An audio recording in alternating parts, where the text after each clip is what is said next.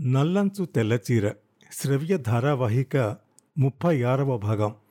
రచన శ్రీ ఎండమూరి వీరేంద్రనాథ్. పఠనం వెంపటి కామేశ్వరరావు నౌకర్లతో మాట్లాడాక అతడు సుధాకర్ కోసం కబురు పంపించాడు. ఆ తర్వాత లోపలికి వెళ్ళాడు. లోపల పక్క మీద మాధవి శరీరం అలాగే నిద్రపోతున్నట్టు ఉంది. జాగ్రత్తగా చూస్తే కానీ తెలీదు. నల్లంచు తెల్లచీర గుండెల దగ్గర ఎర్రబడింది. తలదిండు దగ్గర బీరువా తాళాలున్నాయి. అతడు కొద్దిగా తెరపటాయించి ఆ తాళాలతో బీరువా తెరిచాడు.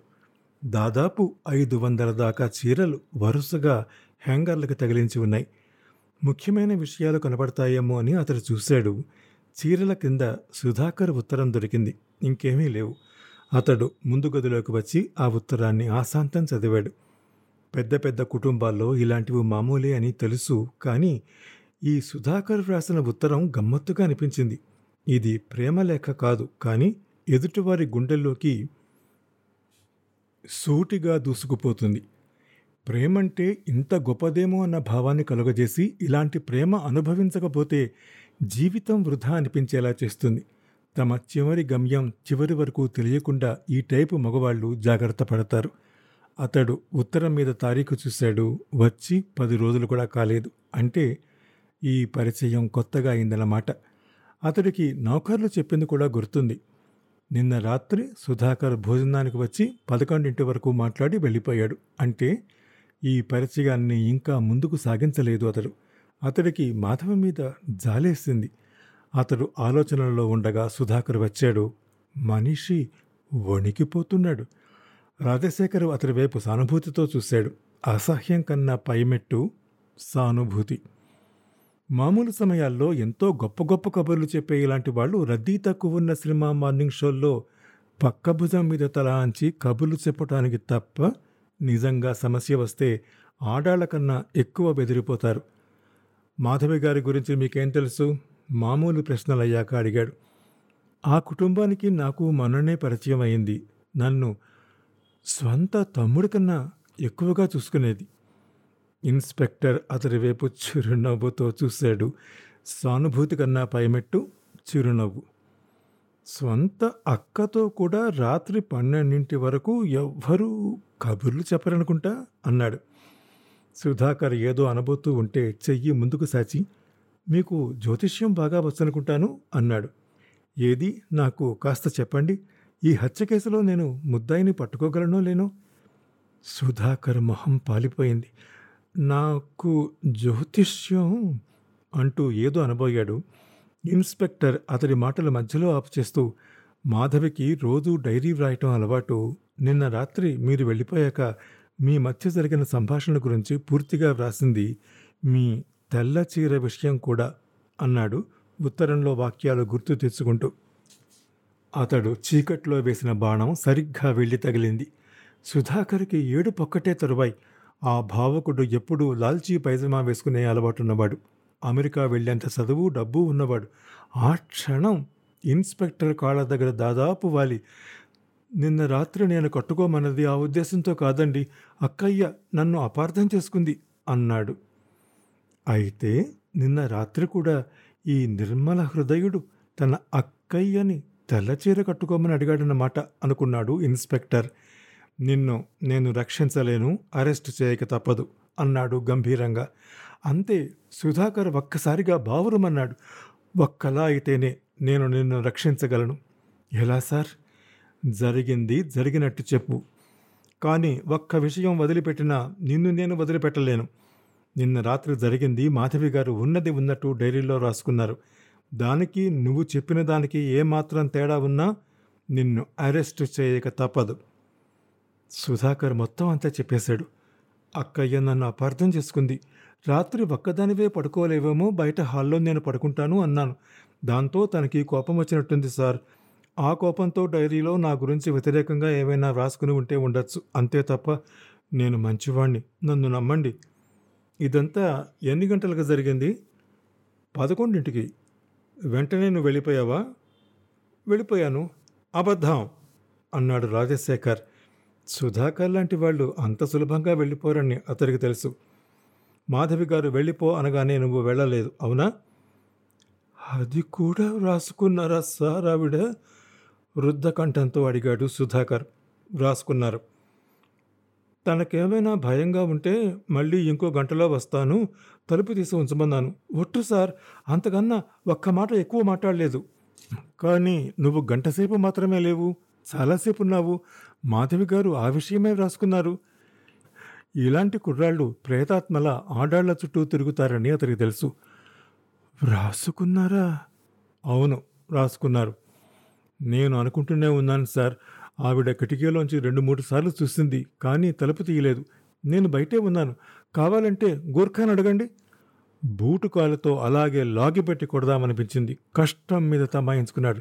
స్త్రీని ఎలా ఇరుకున పెట్టాలో అతనికి బాగా తెలుసు కానీ ఆ విషయం మాత్రం నిర్ధారణగా అనుకున్నాడు. ఎన్నింటి వరకు నువ్వు ఈ ఇంటి చుట్టూ తిరిగావు? రాత్రి రెండింటి వరకు. మాధవి గారు రెండు మూడు మధ్య చనిపోయిందని ప్రాథమిక పరీక్షలో డాక్టర్ తెలిపారు. ఇన్స్పెక్టర్ ముందుకు వంగి జాగ్రత్తగా ఆలోచించి చెప్పు ఆ టైంలో ఎవరైనా ఇంట్లోకి ప్రవేశించారా? సుధాకర్ ఆలోచనలో పడ్డాడు. ఇది మంచి అవకాశం. ఈ ప్రశ్నల వెల్లువలోంచి తప్పించుకోవాలనుకుంటే ఇప్పుడే మంచి సమాధానం చెప్పాలి. ఆ మాధవి డైరీ వల్లే ఇప్పటికే ఇందులో ఇరుక్కుపోయాడు. ఇప్పుడది పేపర్లో వస్తే తన మంచితనం లోకుల దృష్టిలో దెబ్బతింటుంది. నేను వెళ్ళిపోదామనుకున్నాను సార్ కానీ ఆ టైంలోనే ఎవరో ఇంట్లోకి వెనక వైపు నుంచి ప్రవేశిస్తున్నారు. అది చూసి ఆగిపోయాను. దొంగలా ఉన్నాడా? సుధాకర్ ఆలోచన మెరుపు కన్నా వేగంగా సాగింది. దొంగలా ఉన్నాడంటే మరి ఆ విషయం అందరికీ ఎందుకు వెల్లడి చేయలేదు అంటాడు. అందుకని అన్నాడు. లేదు సార్ పరిచయం ఉన్నవాడిలాగానే ఉన్నాడు. అర్ధరాత్రి రెండింటికి పరిచయం ఉన్నవాళ్ళు వెనక వైపు నుంచి వెళ్ళాడు అంటే బహుశా నీలాగే అతడు కూడా ఆవిడ తమ్ముడో అన్నయ్యో అయి ఉండాలి అవునా? అవును సార్. ప్రియమైన శ్రోతలారా సుధాకర్ లాంటి వాళ్ళు మీకెప్పుడూ తారసపడలేదా? పడకపోతే మీరు అదృష్టవంతులు. అప్పటి వరకు ఆమె అతడి ఎడారి జీవితంలో వయాశిస్సు ఇప్పుడు ఆ మరణించిన ఆమె క్యారెక్టర్ని దారుణంగా దెబ్బతీయటానికి కూడా అతడు వెనుకాడటం లేదు. తమకి నయా పైసా అంత లాభం వస్తుందంటే అవతలి వారికి రూపాయంత నష్టం కలిగించడానికి కూడా వీళ్ళు వెనుదీయరు గొంతు అడ్డుపడింది సుధాకర్కి. గుర్తు పట్టగలనంటే రేపటి నుంచి పోలీస్ స్టేషన్ తిరగాలి. లేదు వెనక నుంచి చూశాను. కోటుతో ఉన్నాడు. ఎత్తు ఐదున్నర అడుగులుంటాడు. వెనక నుంచి తప్ప సరిగ్గా చూడలేదంటావు. అవును సార్. మళ్ళీ ఎంతసేపటికి బయటకు వచ్చాడు? నేను చూడలేదు. నేను మనస్ఫూర్తిగా ప్రేమించిన అక్కయ్య ఇలాంటిదని తెలిసి మనసు విరిగిపోయి వెళ్ళిపోయాను. ఇన్స్పెక్టర్ రాజశేఖర్ లోపలికి వెళ్ళి రెండు నిమిషాల తర్వాత తన డిపార్ట్మెంట్ మనిషితో వచ్చాడు. అతడు ఐదున్నర అడుగులు ఉన్నాడు. అతడు వేసుకున్న కోటు సరిగ్గా సరిపోయింది. అతన్ని గోడవైపు నిలబెట్టి సుధాకర్తో సరిగ్గా చూడు ఈ పోలికలు కనిపిస్తున్నాయా? అడిగాడు. కాదంటే మరింకెలా ఉన్నాడు? అని అడుగుతాడు. సుధాకర్కి ఈ ప్రశ్నావర్షం నుంచి ఎప్పుడు తప్పించుకుందామా అని ఉంది. అవును సార్ వెనక నుంచి చూస్తే అచ్చు అలాగే ఉన్నాడు అన్నాడు. ఇన్స్పెక్టర్ తన మనిషి వైపు చూసి ఆ కోటు తీసుకెళ్ళి తీసిన చోట పెట్టేయి అన్నాడు. ఆ డిపార్ట్మెంట్ మనిషికి ఇన్స్పెక్టర్ తనని రవితేజ కోటు ఎందుకు తొలుక్కోమన్నాడో అర్థం కాలేదు. తీసుకెళ్ళి బీరువాలో పెట్టేశాడు. రవితేజ ఎత్తు ఐదున్నర అడుగులు. సుధాకర్ వెళ్ళిపోయిన ఐదు నిమిషాలకి శర్మ మిగతా డైరెక్టర్లతో కారు దిగాడు. బాంబే విమానం వచ్చింది. రవితేజ అందులో లేడు అన్నాడు అయోమయంగా. ఉంటాడు నాకు తెలుసు అన్నాడు ఇన్స్పెక్టర్ క్లుప్తంగా. ఎందుకు?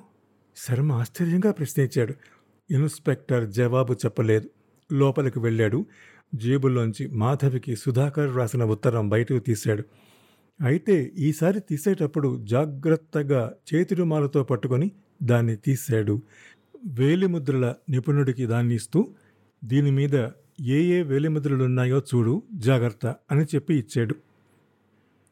ముందు హాల్లో శర్మ వాళ్ళు కూర్చుని ఉన్నారు. ఇన్స్పెక్టర్ ఫోన్ ఎత్తి ఎయిర్లైన్స్ ఆఫీస్కి ఫోన్ చేశాడు. తనెవరో పరిచయం చేసుకుని ఇక్కడి నుంచి ముంబై వెళ్ళే విమానం పొద్దున్న ఎన్ని గంటలకు వెళ్ళింది? అడిగాడు. పొద్దున్న ఎనిమిదింటికి అవతల నుంచి సమాధానం వచ్చింది. అక్కడి నుంచి వచ్చే విమానం ఎన్నింటికి బయలుదేరుతుంది? పదకొండింటికి. రాజశేఖర్ ఫోన్ పెట్టేశాడు. డైరెక్టర్లందరూ అతడు ఈ విషయం ఎందుకు అడిగాడో అర్థం కాక ఆశ్చర్యంగా చూస్తున్నారు. ఈ లోపులో వేలిముద్ర నిపుణుడు వచ్చి ఆ ఉత్తరం మీద నాలుగు రకాల ముద్రలున్నాయి అని చెప్పాడు. రాజశేఖర్ అతడితో కలిసి రవితేజ ఆఫీసు గదిలోకి వెళ్ళి ఇక్కడ పరిశీలించు రవితేజ వేలిముద్రలు చాలా దొరుకుతాయి.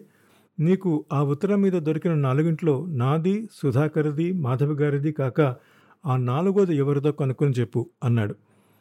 పావుగంట తర్వాత నిపుణుడు వచ్చి ఆ నాలుగోది రవితేజది అని చెప్పాడు. అంటే తన భార్యకి సుధాకర్ వ్రాసిన ఉత్తరాన్ని రవితేజ చదివాడన్నమాట. చెంచురామయ్య ముందుకు వంగి అలాగా అన్నాడు. వాళ్ళు చాలా కంగారు పడుతున్నారు. ఎయిర్పోర్టు నుంచి బయలుదేరినట్టు ఫోన్ చేశాట కానీ ఇక్కడ మాత్రం దిగలేదు. చెంచురామయ్య నవ్వి భార్య పోయిన షాకులో విమానం నుంచి దూకేశాడేమో అన్నాడు. ఏదైనా ఒక గేమ్లో అవతలవాడు కాలు విరిగి తనను విజేతగా ప్రకటిస్తే ఒక శాడిస్ట్ ఆటగాడు పొందే కృత్రిమ ఆనందాన్ని అతడు పొందుతున్నాడు. ఇన్స్పెక్టర్ శర్మ వైపు తిరిగి మీరు ముంబైలో రవితేజతో నిన్నగాని మొన్నగాని మాట్లాడారా? అడిగాడు. మొన్న మాట్లాడాను. మాకు రాష్ట్రపతి బహుమతి వచ్చింది. ఆ విషయం చెప్పాం. నిన్న మాట్లాడలేదా? ఈ సంభాషణ వింటున్న మరో డైరెక్టర్ కల్పించుకుని నిన్న అర్ధరాత్రి వరకు అతడి కోసం ప్రయత్నిస్తూనే ఉన్నాం. అర్జెంటుగా ఒక కాంట్రాక్ట్ విషయం మాట్లాడవలసి వచ్చింది.